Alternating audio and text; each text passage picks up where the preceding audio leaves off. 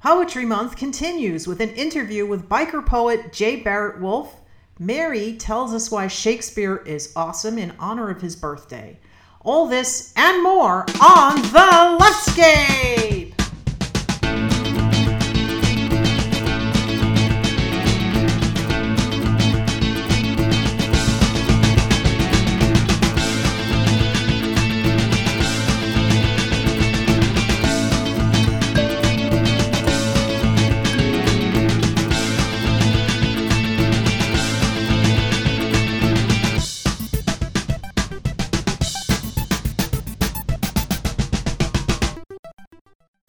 Hi, I'm Wendy Sheridan, and you are listening to The Leftscape, the shape of progressive conversation. Hi, how you doing? I'm Robin Renee. Hi, I'm Mary McGinley, and this is a special day. As all days are special, special days, special weeks, special month. And on the 17th is a special day. It is Bat Appreciation Day. Yay! We like our bats. They eat all the mosquitoes.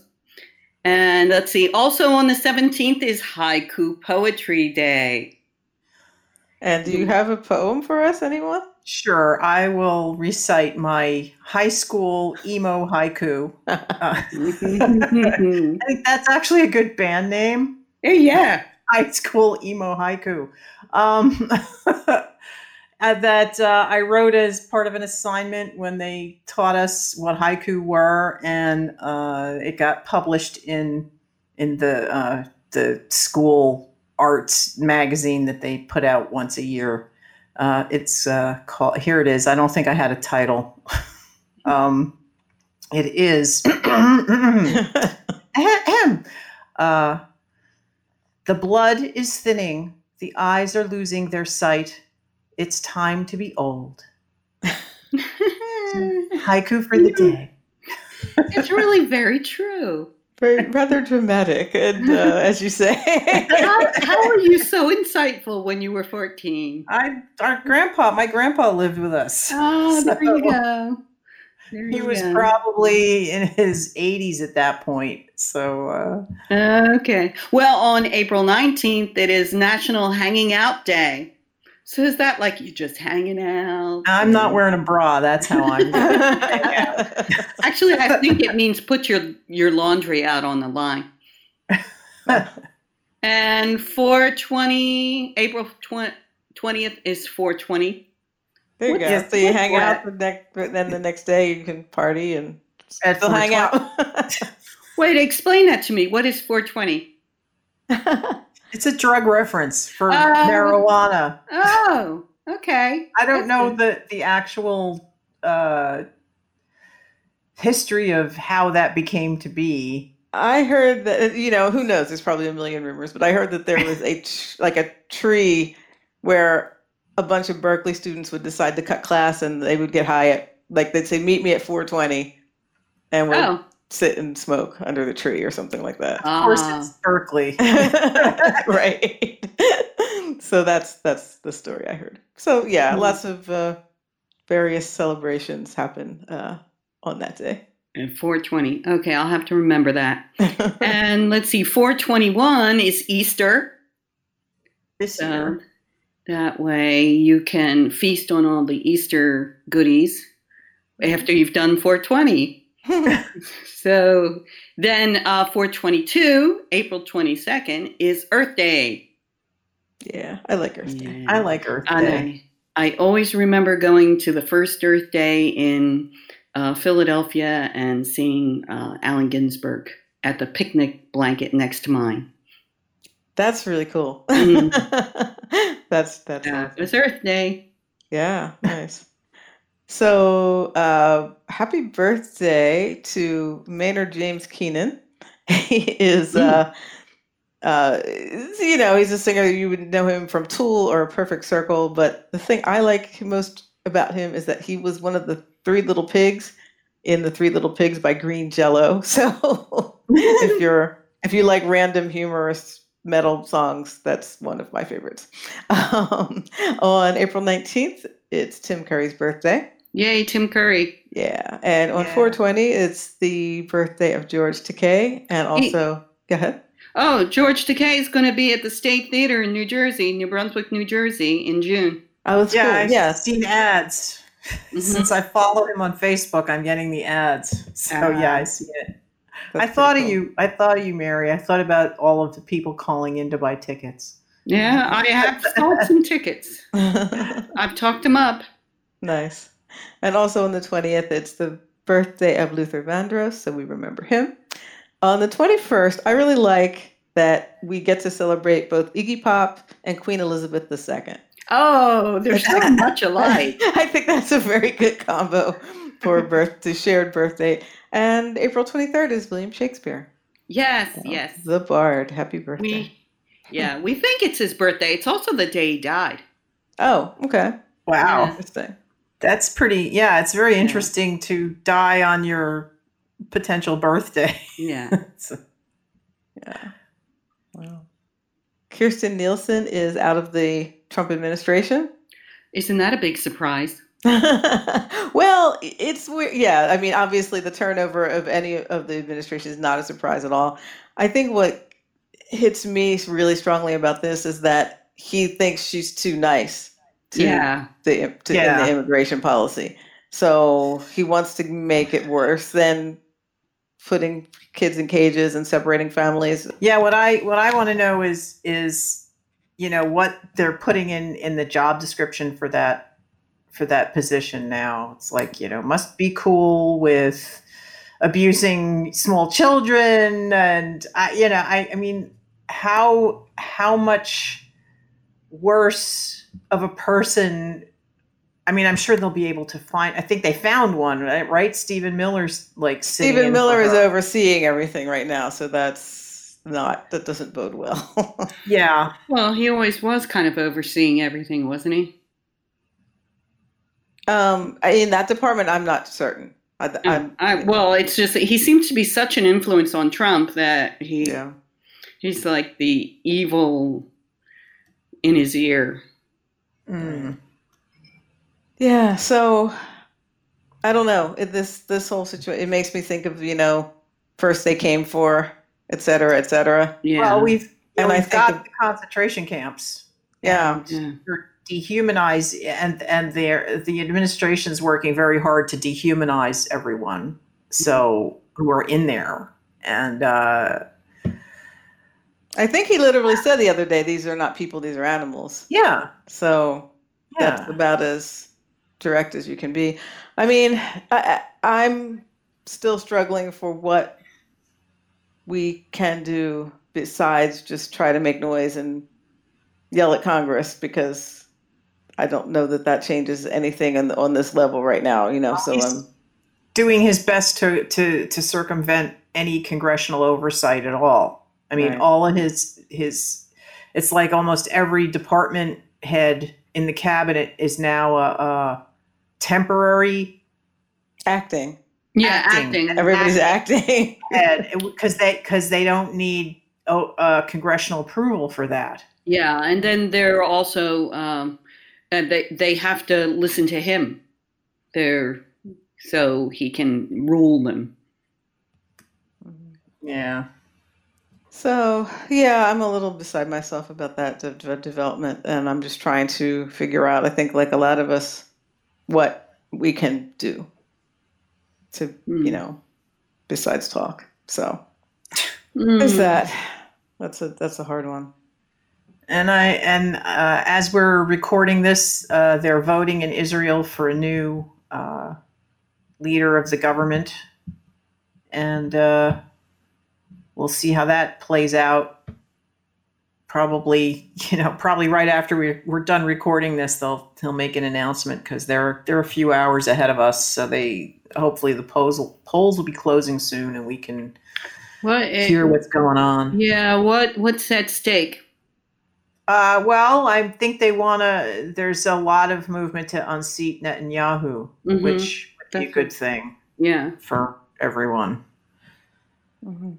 Because he's he's definitely problematic. Hey, And- how long have you been in there? I don't know. it seems like a long time. Everything seems. I mean, I, it feels like Trump's been president for like 20 years now. I mean that that's how much it's aged everybody. So mm-hmm. right, right.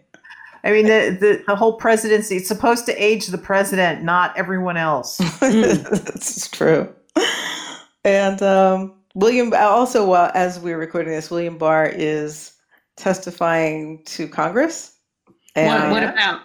Well, I guess he's going to be talking Mueller about report? why why we don't yet have the Mueller report, Mm. and because he's written, I think so far four different letters trying to explain various aspects of it, including without uh, saying anything. Right. Or one of them was that he needs to redact things so that it's safe for people to read, but apparently, the um, some of the investigators did did write their own um, Summaries. summaries just for that purpose. So, um, which we haven't seen yet. So I don't know. It, it, it will be interesting to hear his next He steps. needs, he needs to redact things to make the, the guilty look innocent. Right. Yeah. Oh, of course. Of course. So yeah, so we're waiting, and you know, I'm not as. I think at first when it, we were kind of being told that everything. Well, now we have the answer, and you know, there's total exoneration, which obviously wasn't true to begin with, even if you read the first memo. But I was feeling a little down, like, okay, so I guess we're not gonna get much from this Mueller report as we'd all hoped. But I really think now that it's just we're just still waiting to cure it. We I I don't feel that we've gotten much at all from it. So we'll just And I, see Yeah. we'll see what happens next. I also think us as a society has gotten incredibly impatient. And I'm bringing this, I'm saying this because I'm looking through, I have, my brother had handed me a while back this stack of letters, which I thought were just our letters from camp when we were at the sleepaway camp in 1969, uh, which I'm going to be blogging at the end of June and July because it will be exactly 50 years later from Hmm. when when we wrote these letters. I thought that would be kind of an interesting thing. I can't imagine that you're that old. Yeah, I am that old and older. Um, That's an awesome project. though. I'm so, I'm so really excited to read it. oh, Yeah. don't! It's not going to be exciting because mostly it's you know privileged Jewish kids at a camp in the Catskills, away from home for the first time, and my brother seemed to be having a lot better time than I did. Uh, So I- that's I- why you're putting it out online so that everybody can read it. I guess I, I thought it Well, would it's a time capsule, you know. No It matter is a time capsule. It is a time capsule, and mostly so far, I've complained that my cousin got to take riding lessons before we got to camp, and I never did. And I guess I was kind of pissed at my mom. for- how come Janet knows how to ride a horse and I don't? You know, stuff like it's like a lot of stuff like that. Um, but uh, and I and I actually really I'm interested to see what I what the hell I wrote when they had us dragged into the into the common room and and watched the moon landing on a, a little 12 inch black and white television oh wow. because that was happening. that's cool. But uh, so there are these letters from my brother in in 72 and 73 and he's making comments about Watergate and so that's why I'm just trying to re, you know to express that shit like this takes time.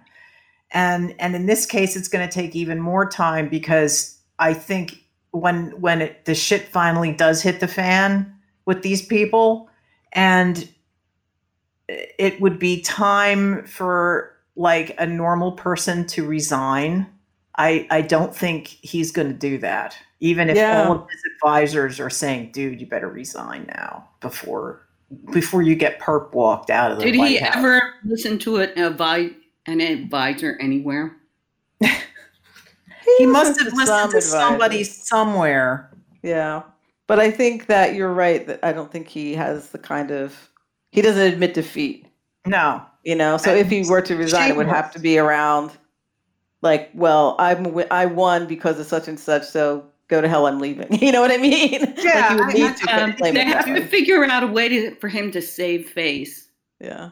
Oddly enough. But yeah. anyway, yeah, it's so it's a long, long process. I I agree. So we're Maybe we might Putin- have some a little more information. Maybe Putin can offer him something.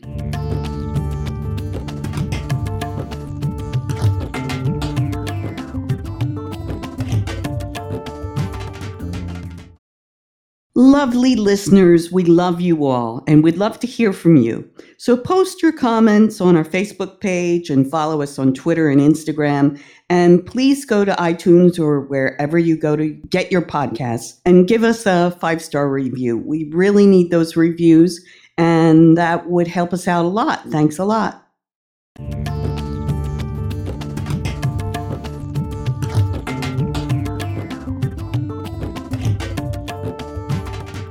So we're here today with uh, J. Barrett Wolf, who I've known for I can't I, like at least forty years. I think close more than that. I don't even know now. Uh, he's a poet, and uh, welcome to the podcast. Welcome to Leftscape, Barrett. Hi there. How are you? I'm doing good. How are you doing? Pretty well. So, um, I think I met you yeah. minutes before they invented lightning.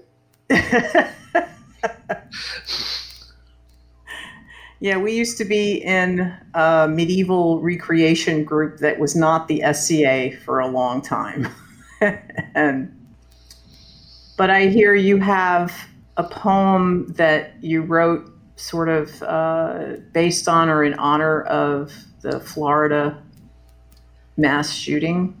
Uh, yes, this is it's a uh, memorial poem for Sydney Aiello, who uh, was just 20 years old. She was at Parkland, one of the students at the school when the shooting took place.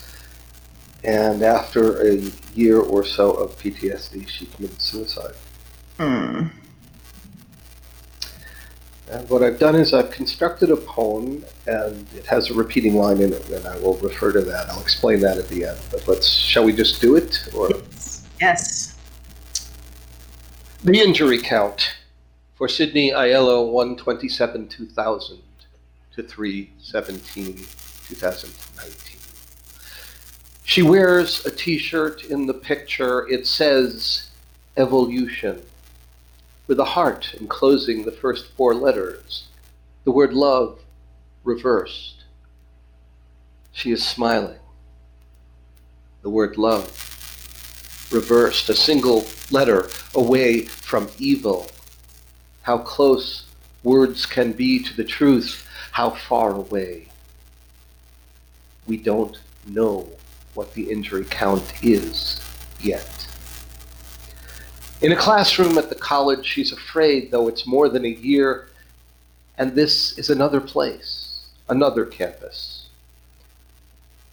Oh, but the echo, the echo singing Meadows' name, the friend she lost that day, erased in front of blackboards, chalk lines of the math homework that no one ever turned in, but that turned into darkness for those who survived those six minutes post traumatic, 14 months, stress disorder. We don't know what the injury count is yet.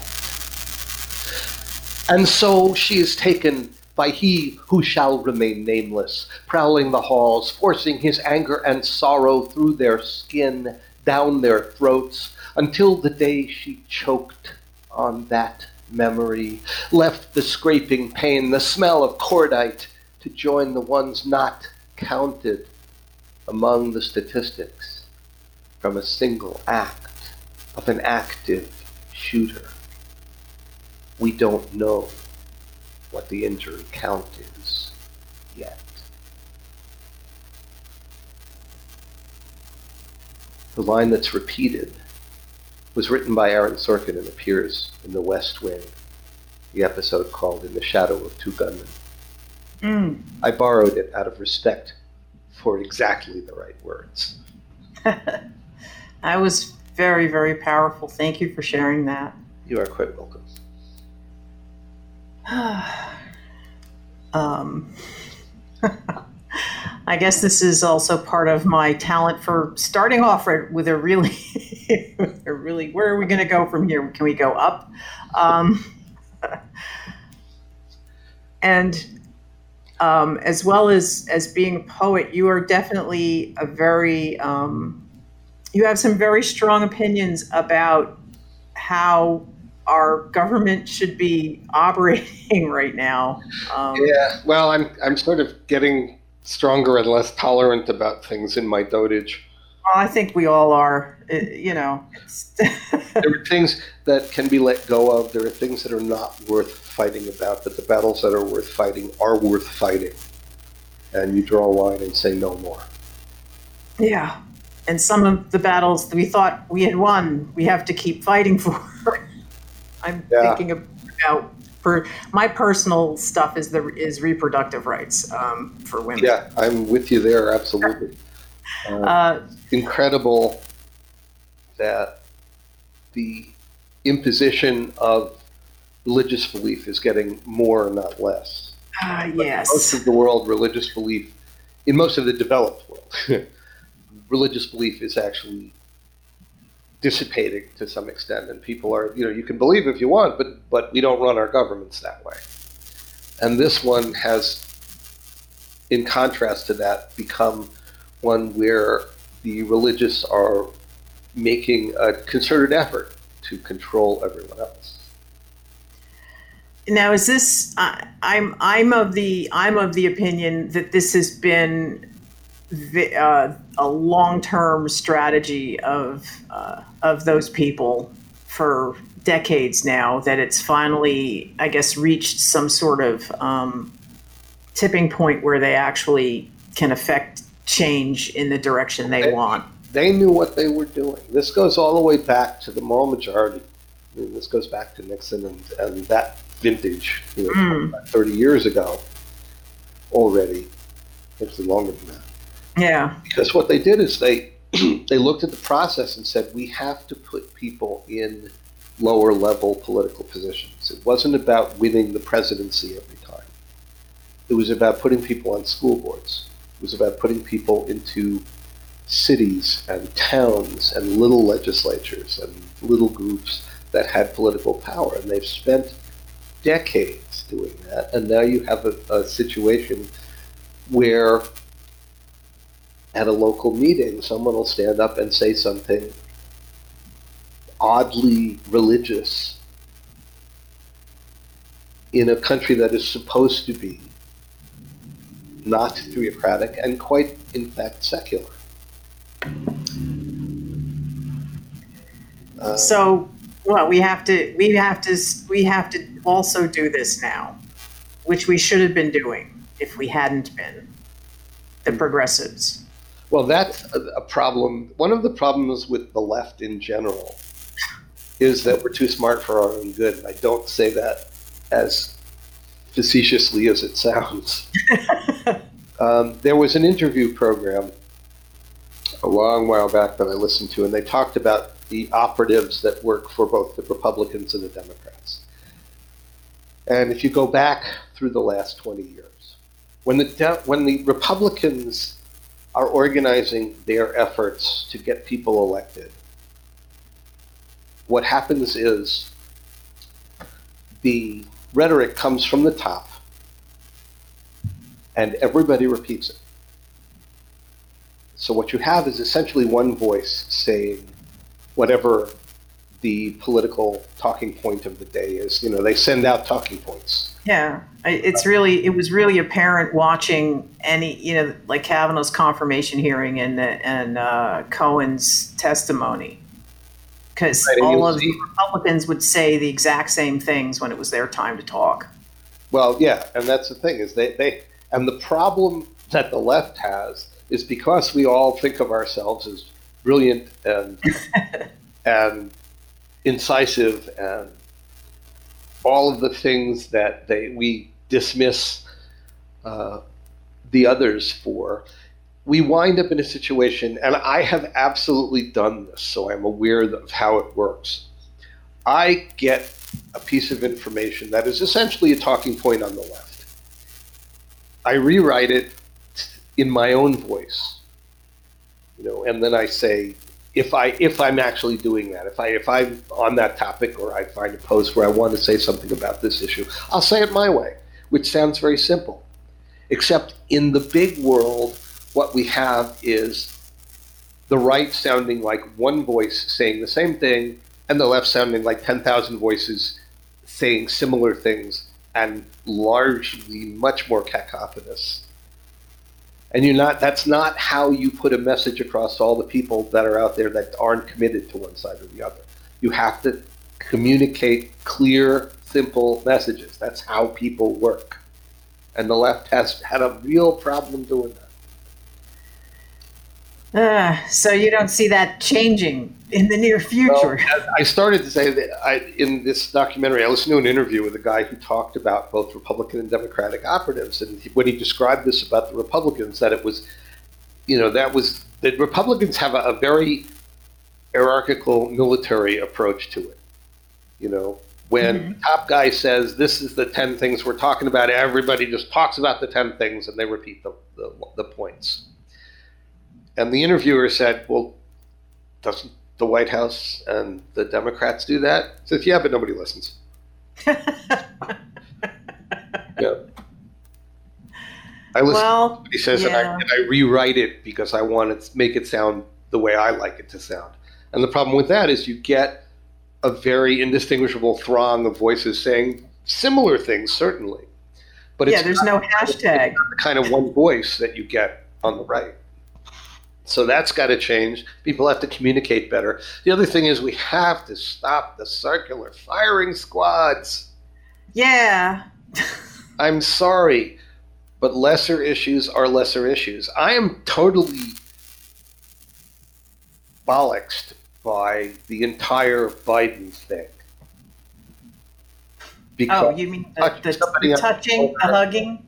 it's like, I'm sorry, human touch is a normal activity you are perfectly within your rights to look at anyone who reaches in your direction or touches your shoulder or your arm or any other part of your anatomy and say, I would prefer if you don't touch me. That's it. End of discussion. I am convinced, and this is what will get me in trouble. I am convinced that the people who are harsh about that have had experiences well beyond that level of touch. And so they are hypersensitive to this issue, and I get that. And I'm sorry for them. But Joe Biden didn't do anything wrong. You know, and we're busy castigating and attacking and this purity testing everything while a guy who admits to grabbing women's body parts, who I assume in this podcast shall remain nameless. I don't mean the guy, I mean the, the body part. Oh um, well, it could you could name. Now we have a we have a parental advisory, a language advisory, so you can curse if you want to. Well, I I've spent enough time doing you know public speaking that I don't curse except okay. what's specifically appropriate. I do. so we have the language warning because of me. So. anyway, we all know what I'm talking about. Yes. There are real, genuine problems and abusers and, you know, assholes out there. We don't need to spend time attacking people for minor things and things that it's like, this is a little discussion you have privately. This is not for all of Twitter. It's a waste of our time and energy to be doing this when there are really important issues going on, when there are really dangerous things happening that we can address. And addressing touching someone on the shoulder is really a personal problem. It's not a political issue. yeah, I you know, I I have I, I mean I've been when I see when I see posts like that on my social media. I don't even I don't even read them. I'm just assuming that they're uh, honestly I think they're they're coming in from either our opponents or well, you know foreign actors. Absolutely. And they're going to keep pushing on it. Yeah, trying to make it a thing. Right, because everything every time someone says, "Well, if you won't, you know, do what I say about this, I'm not going to vote." they win. you know, that's the whole the discussions about Bernie and about the DNC. It's like the DNC did what it did. It and Bernie was not a Democrat, and people, so many people in his camp seem to have this idea that, like, oh, I don't care if he was in the party, he was running for office, and we're supposed to support him. And it's like, do you understand how political parties work? if you're a member of the party, you know, all he has to do is join the party, and then he's joined the party. That's the game. You don't get to walk in and announce you're taking over because you're better than everybody in the room. You may very well be better than everybody in the room, and I supported him through the primaries, so nobody yell at me. Okay? But I I did too, but then I was with then, her. But then he lost, and that's Yeah. the end of it. And then you go with it's whoever, in this case Hillary, or Trump. That's the that's the question. The question is not, well, these two are running, but I but I want Bernie anyway. You don't get anybody anyway. You get the choice you get. That's it. You want to fix it? You get to fix it for next time. I'm perfectly happy for Bernie to win the nomination this time, but he needs to be in the party to do that. Because there's a lot of the party, the center of the party, that doesn't buy into I'm going to vote for this guy who's not in the party. And of course, they use everybody who is against him uses the S word regularly. S word is socialism. Socialist. Okay. Mostly they have no idea what it means. And the fact that we have been a socialist democracy since FDR notwithstanding, they, it doesn't matter. They use the word because they have used that term ever since Social Security and Medicare and food stamps and welfare. Every time a program is put together to help people, the people who don't like the program invoke socialism. Always. It's been that way for what? Uh, 70 years? Probably. And they and people now seem to conflate socialism and communism and Oh, yeah, that's Nazi. a whole other thing because again, if you have no idea what you're talking about, it doesn't matter what you add to the mix of things you don't have it that you're what you're talking about. And yeah, that's that's a propaganda technique is attaching socialism to communism, even though you know, and saying socialism leads to communism. It's like it certainly could, but it doesn't have to. But so and you know, socialism was in the name of the of the of the group of people, and it had nothing to do with socialism. Well, yeah, they- they copped well, yeah, the Nazis copped the name because they wanted to draw in people who were supporters of socialism while they were moving over to fascism. Yeah, well, that's you know, when when the brosphere finds me and and I and starts arguing with me. Well, they're socialists. They're you know. No, they're, blah." I know they're not. It's just that's what they I- say. you know what? And by the way, I can give you a pretty good structural argument when somebody starts bringing that up by way of comparison. All you have to do is go look up the names of various bills that have been passed in the U.S. Senate and Congress and how they are absolutely the opposite of what the bill contains. I'm trying to remember the names of specific ones, but it's like the, you know, um, oh, yeah, right to work laws. It's Oh, a yeah. perfect example of it says one thing and it means something entirely different. yeah, right to work means your boss can fire you for no reason at all, for any or no reason. Right. It's also a way of breaking unions because right to Yeah. work laws say you don't have to pay union dues. Um, so what they're doing is, and by the way, Ro- uh, what is it? Rand Paul just um, just sent a bill to the floor, a right to work bill to the floor. Uh, Yeah, if you want, if you want to hear me lapse into obscenities, we can always discuss Pauls. I consider them. I consider. I like to call them libertarists. I like that. Uh, Libertarists. Um, so I remember you speaking to me before uh, before we got on this call about um, coherent compromise, which yeah, I'm that's kind of what I was talking about when we when we're we were talking about Republican and, and Democratic discussions, and about Bernie in particular, because that seems to be the sore spot Hmm. on the left, you know, and, and in the Democratic Party. We need to stop having all or nothing arguments. Amongst ourselves or amongst everybody. Well, amongst everybody would be nice, but amongst ourselves is at, at, a minimum if we want to win elections, if we want yeah. to actually set forth. Uh, one of the problems I find is that people are too busy at this point being, I want X, Y, and Z, and if I can't have that, I don't want to play. Uh, they want to. Yeah. They're taking their ball and they're going home, and that doesn't work. And it is not how politics has ever worked. Politics is a game of compromise. It is this side wants this, this side wants that. Let's figure out how we can get some of each some of these things for each side so everybody's at least tolerant, if not happy, with the result.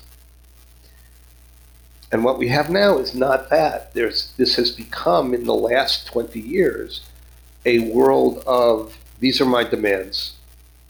You know, if you ever want to see your whatever it is that I've got again, you're going to do exactly. Again.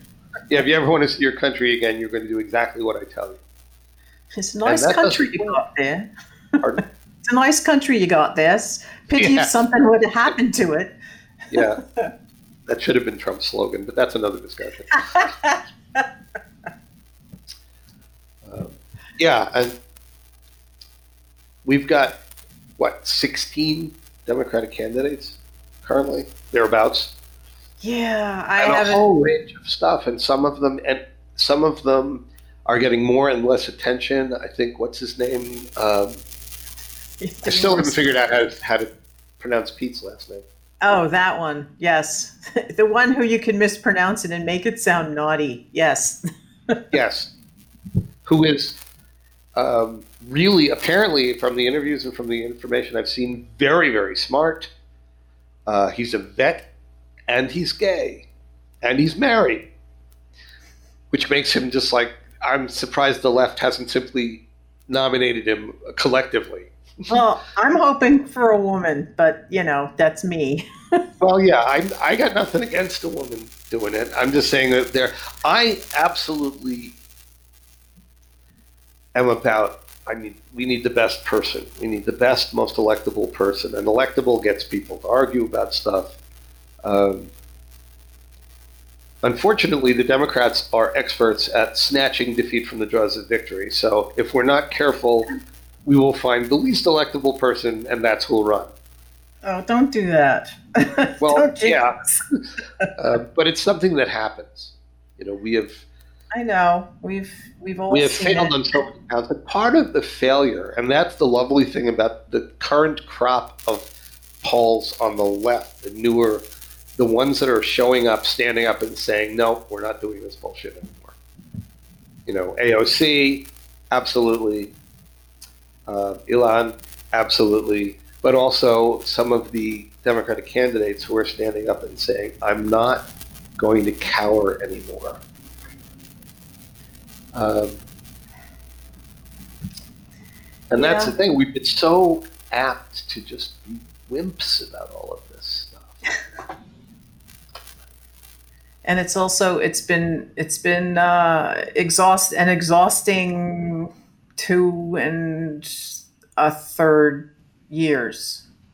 Yeah, because the other part of it is because we listen to the nonsense that's being said by somebody who is people say he is stupid and oh god that's perfect. That's exactly what he wants. What he is is a propagandist and he's good at it. When he says windmills give you cancer it's not because any of us think that's true. I don't think he thinks it's true He's but if he can convince other people that it's true, addressing people that don't know any better. He's addressing the base base, which is 30% of the population who are badly educated and are very much attached to his authoritarian, angry authoritarian position. They're pissed off and they want somebody punished, and they only care as far as it should be foreigners and it should be immigrants and it should be. It should be not them. Right. Well, it's obviously not them.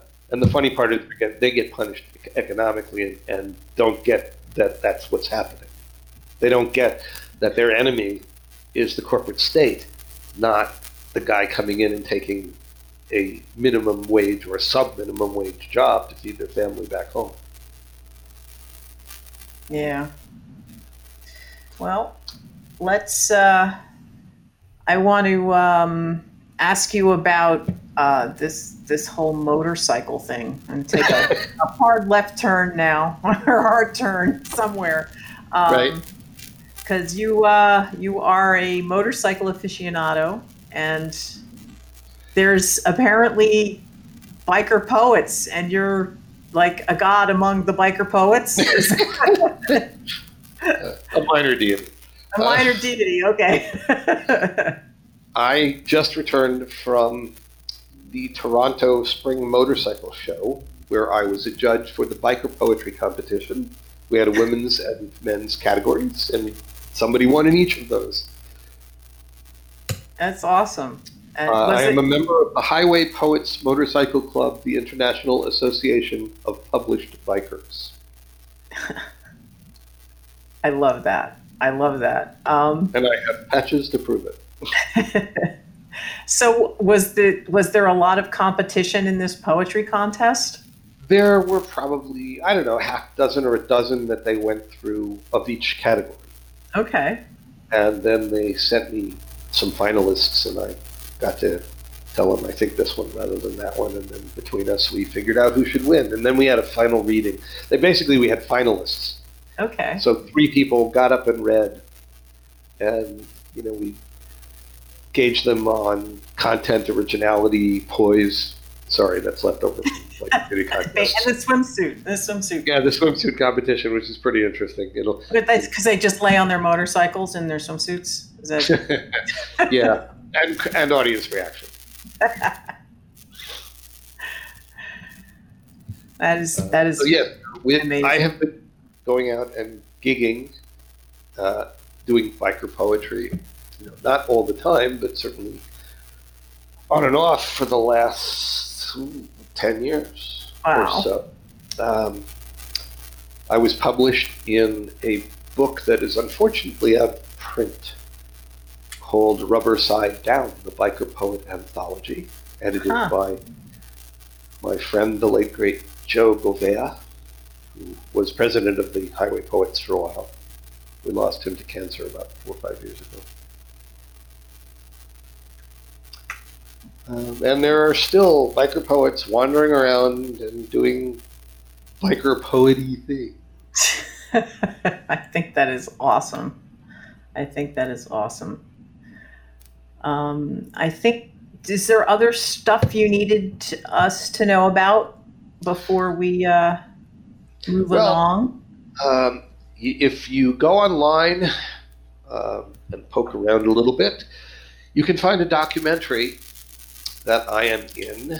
The uh, an author from the Binghamton area who moved away and then came back and was amazed to find that we had a burgeoning arts community here in you know the northern Rust Belt where tax money went away in the 90s.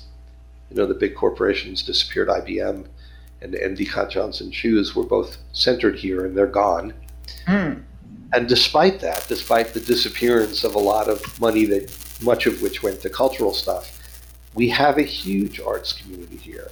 We have opera, we have a symphony, we have theater, multiple theaters. I am in the process of creating a literary center here at the Bundy Museum in Binghamton, New York. And uh, my friend wrote and produced a documentary by interviewing nine artists from the Binghamton area, I among them. Uh, and the documentary is called Binghamton Valley of Creativity. It's available online for free. And for those of you from short attention span theater, it's conveniently, I am the first interview. we'll have a link for that on our website when we post this episode. Uh, so if you're listening from iTunes, go to uh, leftscape.com and look for this episode number, and uh, you'll find a link to the documentary. And and Barrett, I want to thank you so much for joining us today. Oh, you. It was a It was lovely talking to you and catching up, and uh, we definitely need to do this again.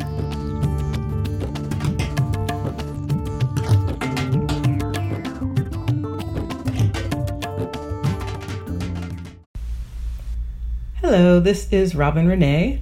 You can find me online at robinrenee.com. And my music is on iTunes, CD Baby, Pandora, Spotify, and elsewhere around the web. So check it out. And you can like me at facebook.com slash Robin Renee fan. Tweet at me at Spirit Rock Sexy and follow me on Instagram at Robin Renee Music. I would love to hear from you. The Leftscape is sponsored by Harlequin and Other Fantasies, a meditative coloring book for grown-ups. Over 30 original illustrations to color, printed on 80-pound cover stock paper to avoid bleed-through with alcohol-based markers like Sharpies. Spiral bound to lay flat when open.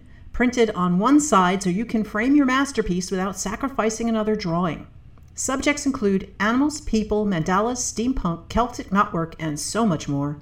Use Leftscape at checkout to get free shipping. See the Leftscape website for details. Purchase Harlequin and other fantasies from wendycards.com.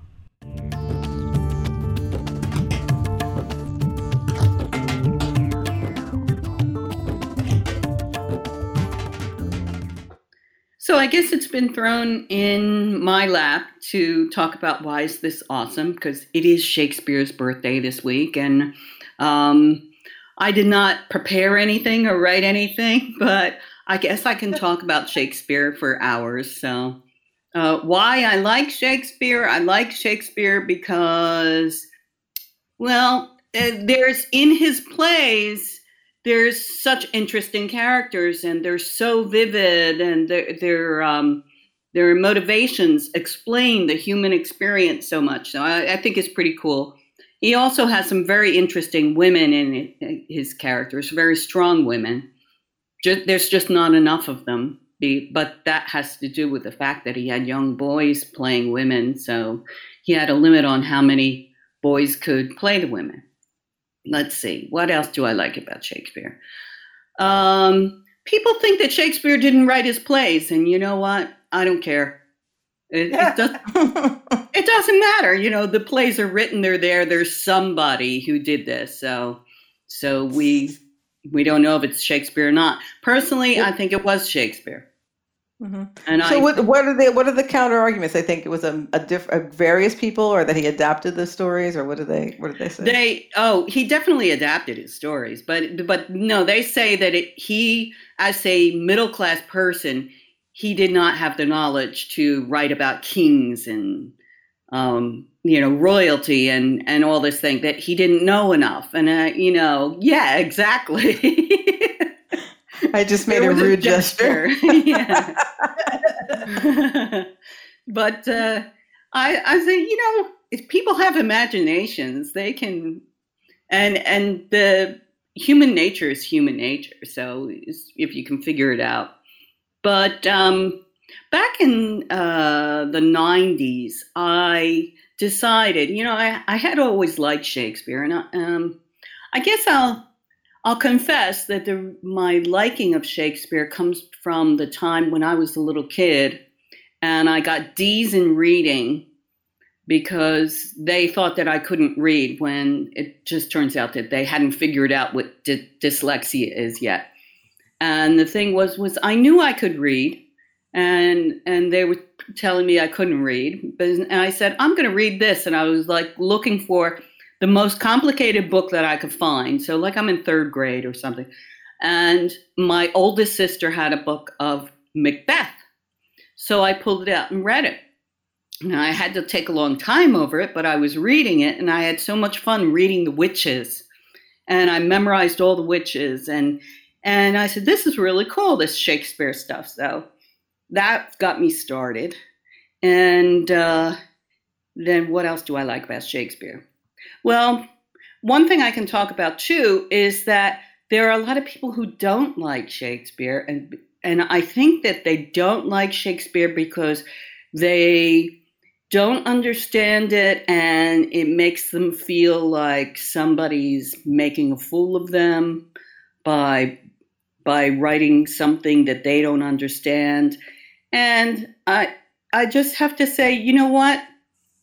Um, we changed the language. He didn't. The language originally was what it was, and time went on. So you just got to accept that that you're now speaking differently than people did 400 years ago, and try and figure it out. I think that on the our days, weeks, months, isn't there a day coming up that's Talk Like Shakespeare Day? I saw that on the calendar somewhere. There might be. I know Talk Like a Pirate Day, of course, but Yeah, and I that was might just be coming up. I was just people- think, thinking, how could you talk like Shakespeare? Shakespeare just talked like a regular person. Well, you have to find. I guess it's Elizabethan English. Is that what they call that era? yeah, it's Elizabethan era, but it's um, it's the structure of the sentences that's strange. That's why. Yeah. So I guess people would walk around with mock English The- of that time period, Yeah. which sounds Didn't kind he of funny. also add a whole bunch of words Oh yes, to the English language. yes, so, he did. So he did change the language. Yes, he did, and he made it more interesting, and he invented uh, things that were nouns. He he made them. He verbized. He started verbizing nouns. Yes. Yes, like elbow to to nudge somebody with your elbow. That's now a noun. You elbow into the line. Um, he did that, but um, Does well- he ever unfriend someone? That's probably more. yeah. So when people start saying, "Oh, that's not a word. You can't use that word," it's, hey, Shakespeare made up words all the time. So the language is always changing. yeah, I like I- the idea of a living language. Really. Yeah. I think for myself, I do talk like Shakespeare when it pops up that I have to use the word persevere. And I always say persever because that's how they said it in Shakespeare's time persever. Or uh, the Duke of Milan, the in Shakespeare's time, they called it Milan. So that's that's the only way you You could just- talk like Shakespeare. here's a here's a weird geeky aside. Uh, there's a um, an independent artist musician that I used to listen to a lot in the '90s. Um, her name was Esmeralda, and her album. Esmeralda. Yeah. Oh, you've heard of her? Oh, cool. I love this. Hey, from, from Baltimore area, right? Yeah. Well, I Yeah, saw yeah. her down in D.C. Uh, Yeah, in, DC in Northern area. Virginia area. Uh-huh. Um, and her album was called Purse Serv- Purse Severe, two words, hmm like a severe purse. And Uh-huh. now I, I finally, because of what you just said, it just finally clicked in my head. Oh, she's doing a play on words. It's Purse Severe. really? Doy. Doy. It's only been 20, 25 years since that album came out. uh, You know. That's been cooking in the back of your brain. Could I ask a question? Yes. I want to know what you think, why you think Shakespeare is so legendary. Because I know a lot of people sort of have different uh, takes on why he's considered really the the English bard, you know, to be reckoned with in our all of our history, especially Western, you know, literature. Well, as a writer, I think you'll appreciate this in that it's not so much his writing, although he did really write well, but he also was a great editor. And he he stole all his stories. So, except for Midsummer Night's Dream, all of his stories uh, come from other plays or, or books or things. But he improved upon them so much. He could look at something and say, ah, this needs two sets of twins. So let's put that. and then suddenly the whole thing becomes alive. Um, So I think that that's one thing too. Is he was very good. Like if he was alive today, he'd be a script doctor in Hollywood, okay. fi- fixing everybody else's scripts. And um, let's see the the other thing that I like about him. Uh, oh, so what what I would advise people though, people worry because they they go to a play and they don't understand everything. And you know what? You don't have to understand everything. Just let it roll over you, and after a while, you'll get it. It's it's like getting your ear used to hearing people sing or something. That uh, it, I don't know. That It also- that's my I- advice. It also depends on on the actors. Like the actors Yeah. need to really understand their lines so they can say them in a way Right. that conveys the meaning to the people watching. Yes, actually, that that's Mm-hmm. very true too. And the the problem with why people don't like Shakespeare is because they're forced to read it in high school, and Shakespeare wasn't meant to be read; it was meant to be heard, and heard by an actor who knows what they're doing.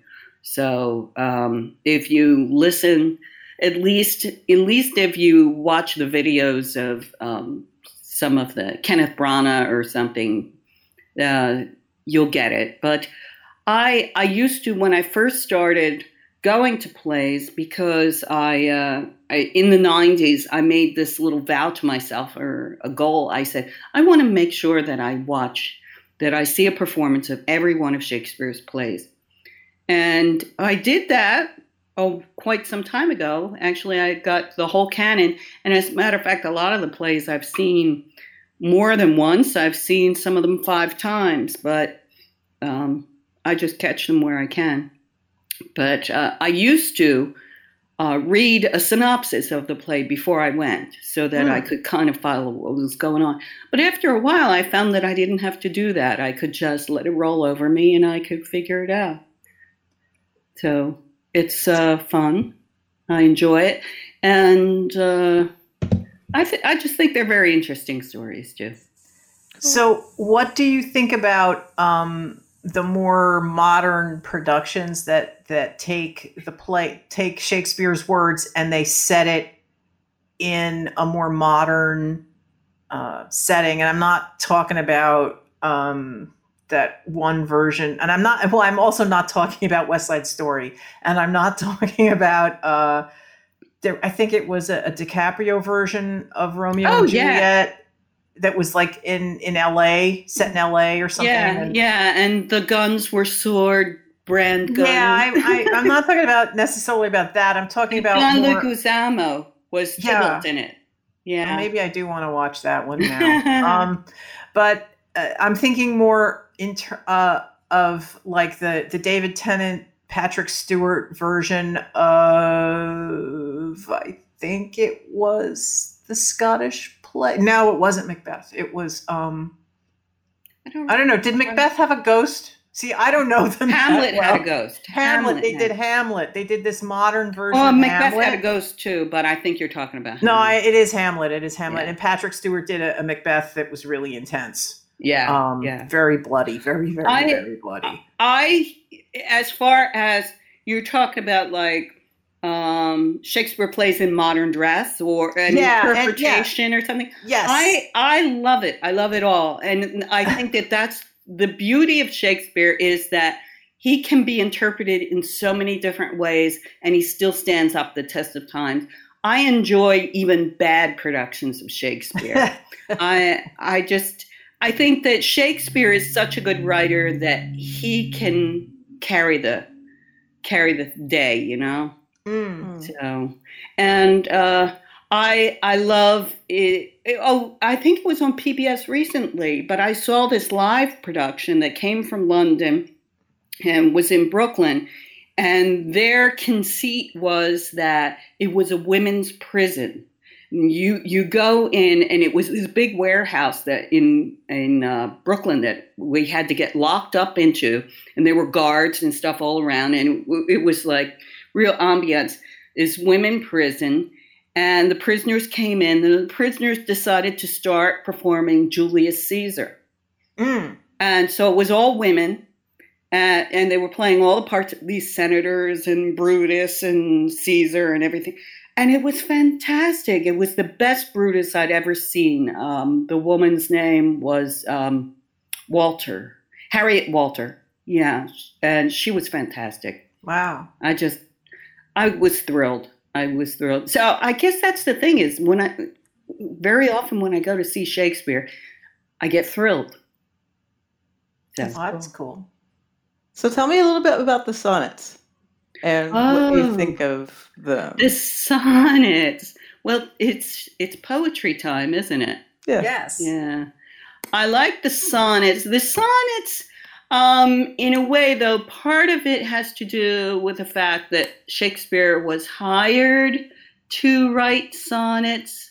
So, yeah, and they he had a um, job to do in That was like his day job when he wasn't writing plays. He was Yeah. getting taking commissions to write sonnets for guys to to say to send to their ladies and stuff. Is well, that no, actually, the commission was for him to convince uh, a young man to get married. Wow. And so he wrote all these sonnets about, oh, you're so beautiful. If you don't get married and have children, um, the world is going to be lacking and stuff like that. So you, you gotta you gotta skip over those sonnets. Um, I had sonnets on my desktop, and it's just really annoying me because uh, where'd they go? Well, Anyway. you were starting to answer a question because I was wondering how personal you think some they are. Are, are there some that you have you believe that are really about him and his lovers, or Oh, you know. yeah. Oh, definitely. Yeah. When he when he gets into the Dark Lady, too, uh, sonnets. Um, the thing that I like about the sonnets here is that they're 14 lines. Everything's in a little nugget, you know, in a nutshell. Mhm. That it they tell a whole story, and they can tell all kinds of different stories depending upon um, how you say them or you know how you interpret them. And um, and oh and that brings me back to though a basic thing that i love about shakespeare is that when actors are working on a script a modern script and there's a, a line that's confusing or, or that could be taken several different ways the actor has to decide okay i'm going, going to do it this way that it's that it means this one thing with Shakespeare, if he has a line or a word or something that could mean three different things, the actor has to make it uh, mean all three things at the same time, which nobody ever does. So that's what I like about it too. It's just there's always something new to find, and Well, I- I, I think the uh, the performance, and I think it was a live filmed performance of. Oh, you know, I don't know the names of the plays. tell me what happens. I will. I will. It's David Tennant and Catherine Tate, Um, and I much I ado it- about nothing. yes, Yeah, they're yes, Benedict. yeah, Benedict Yeah, Cumberbatch. Yeah, yes, yes. I think I think they they got the multiple meanings of their lines in that production. yeah, yeah. They it did. was a really and that was another weird modern setting that I just love watching. I loved it. also- yeah. yeah, well, the two of them just chew up the stage, and, and Yeah. the two of them together are amazing. Yeah. So I, I recommend that one as well. and some I kind of knew which ones it was, but I don't remember any of the names of anything. Anything with David Tennant in it, though, it's got to be good.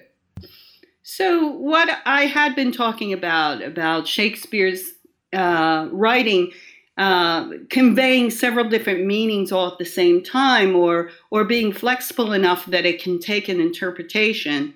Um, one of my favorite sonnets is one that I picture a woman talking to her lover who's really a jerk, and yet the more he's a jerk, the more she loves him, right? so this is how that goes. It's and it's sonnet 150. Oh, from what power hast thou this powerful might with insufficiency my heart to sway? To make me give the lie to my true sight and swear that brightness doth not grace the day? Whence hast thou, becoming of things ill, that in the very refuse of thy deeds there is such strength and warranties of skill that in my mind thy worst all best exceeds? Who taught thee how to make me love thee more the more I hear and see just cause of hate? Oh, though I love what others do abhor, with others thou should not abhor my state. If thy unworthiness raise love in me, more worthy I to be beloved of thee. Did that sense come across there? Yeah. You know? Yeah, I, yeah, I got it. Yeah, he's unworthy of her love, and yet she loves him. And the more unworthy he is, the more she loves him. This is such a modern. Modern it could very much be a modern drama. Ah. You want another one? I have one more. You want one? Sure. Sure. Okay. Being your slave. What should I do but tend upon the hours and times of your desire? I have no precious time at all to spend, nor services to do till you require. Nor dare I chide the world without end hour, whilst I, my sovereign, watch the clock for you. Nor think the bitterness of absence sour, when you have bid your servant once adieu. Nor dare I question with my jealous thought where you may be or your affairs suppose, but like a sad slave stay and think of naught, save where you are, how happy you make those. So true, true a fool is love that in your will, though you do anything, he thinks no ill.